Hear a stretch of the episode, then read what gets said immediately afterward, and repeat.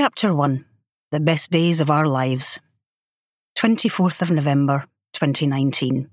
Here we, here we, here we fucking go. Aberdeen is going berserk. 15,000 punters in the P&J live arena are hollering their heads off as Gerry Cinnamon, a wee Glaswegian fellow with an acoustic guitar, plays his rousing folk pop stunners. The full capacity crowd, legs like pistons, are thumping the wooden floor, the jubilation equaling a raucous Celtic wedding knees up on Hogmanay. Scotland loves a party, a sing song, and a communal comedy chant. And here comes the cinnamon signature, the sound of KC and the Sunshine Band's 1982 disco pop thriller Give It Up, reworded for their national hero. Na na na na na na na na na, Gerry Cinnamon, Cinnamon, Gerry Cinnamon. The atmosphere now echoes the barnstorming lunacy of a rollicking world darts final. Ali is right beside me, where she's been so often throughout almost five decades of friendship. 49 years on from the five year olds who lived around the corner from each other in Bonnie Perth, central Scotland.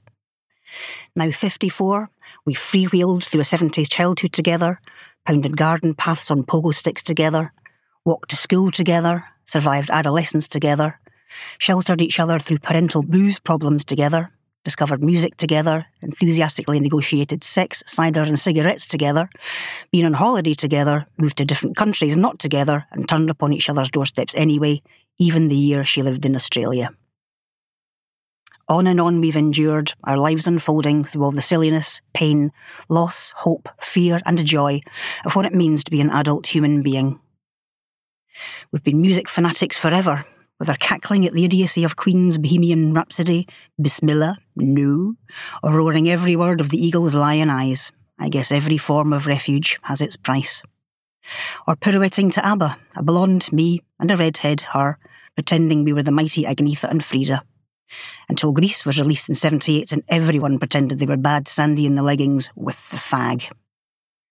And now here we are again, like teenagers again, singing and dancing and laughing and drinking like we always did and always do, given a lot less than half the chance. This is the proper stuff, blares Ali in my ear.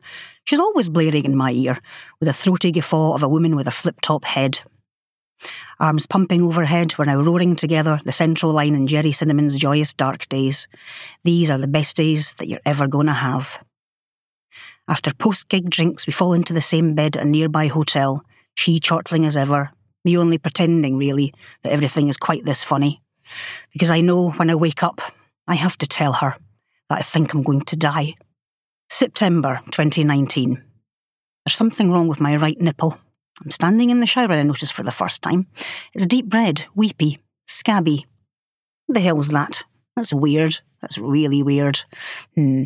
Must be the cheap sports bra I bought off Amazon. Probably psoriasis, even though I've never had that. Typical, a comedy ailment. It's like being in an episode of Embarrassing Bodies. Cursing Amazon and its cheapo bargains, I come up with a crafty ruse. A slither of Sudocrem on a circular makeup pad pressed to the nipple, held in place by a bra. That should do it. Sudocrem is miraculous, and this weirdness will go away. It doesn't go away. By early November, the heebie jeebies have arrived, so I do what we all do when the heebie jeebies turn up. I Google it. Oh no, Oh no. A selection of strangers' red raw nipples glisten out from my computer screen while my heart rate begins to climb. This is Paget's disease. My weirdness looks exactly like this weirdness. I click on the trusty NHS website.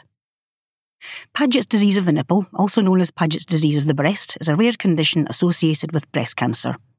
It causes eczema like changes to the skin of the nipple and the area of darker skin surrounding the nipple, areola. It's usually a sign of breast cancer in the tissue behind the nipple. Oh dear God, I've got breast cancer. Uh, I don't know that yet. Oh yes, I do. Oh God, I've got breast cancer. I scroll some more.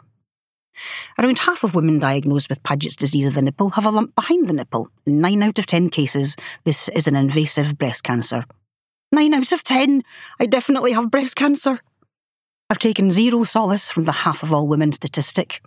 I know I'm in the wrong half.